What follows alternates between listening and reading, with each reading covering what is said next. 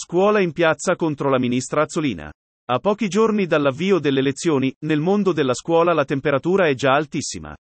Venerdì 25 e sabato 26 sindacati, associazioni di genitori e studenti manifesteranno contro il governo Conte e contro l'immagine del tutto procede bene, offerta, tra gel disinfettante, banchi monoposto e organico aggiuntivo Covid, dall'esecutivo. Perché, stando ai racconti che arrivano direttamente delle scuole, le cose vanno diversamente. E per la prima volta dopo diversi lustri, manifestano con lo stesso slogan, priorità alla scuola, tutti i sindacati di categoria, CISL e Will Scuola, FLC CGL, SNALS, Gilda e Cobas. Gli organizzatori della protesta, che raccoglie l'adesione di molti presidenti di consiglio di istituto scolastici, i consigli d'amministrazione, delle scuole presieduti da un genitore, raccontano un avvio delle lezioni tutto in salita, snocciolando tutte le problematiche con cui si stanno confrontando in questi giorni operatori e fruitori del servizio scolastico. Per il comitato che sabato 26 settembre porterà in Piazza del Popolo a Roma, dalle ore 15.30, genitori, insegnanti e studenti, la scuola ricomincia senza insegnanti, ne mancano all'appello 200.000, di cui 20.000 di sostegno, che gli uffici periferici del Ministero stanno cercando di nominare prima possibile, ma non sempre con successo.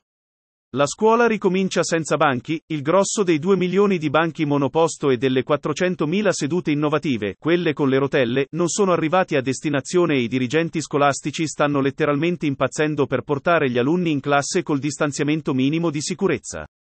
La scuola inizia senza le aule che tutti auspicavano di avere per ridurre il numero di alunni presenti, in quanto molti enti locali non sono riusciti a trovarne sul territorio. E, senza risanare gli edifici, poche migliaia di euro allocati per ogni istituto e quasi tutti i lavori ancora da avviare. Ma anche, senza un progetto pedagogico e senza soldi. Per gli studenti, le scuole sono in ginocchio. I nostri istituti sono stati riaperti da una settimana, dichiara Alessandro Personè, dell'Unione degli Studenti e l'unica cosa che emerge è che le nostre scuole sono in ginocchio a causa di un piano di riapertura inadeguato, trasporti insufficienti, lavori di edilizia scolastica mai partiti, organico mancante e didattica a distanza ancora presente. Al superiore, almeno fino a quando non arriveranno i famosi banchetti monoposto, non si sa per quanto tempo i ragazzi e le ragazze dovranno condividere una didattica mista con mezza classe a distanza e l'altra metà in presenza a giorni alterni. Gli studenti chiedono alla ministra dell'istruzione, Lucia Azzolina, risposte concrete in merito al Recovery Fund e vogliono tornare a scuola in presenza ed in sicurezza.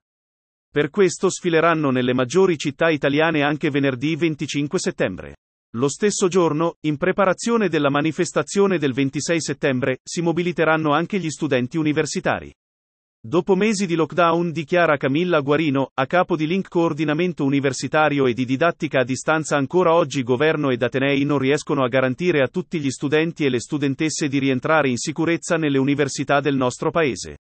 E accusano l'esecutivo di avere messo in campo misure di intervento e di finanziamento sull'università ancora parziali e non risolutive.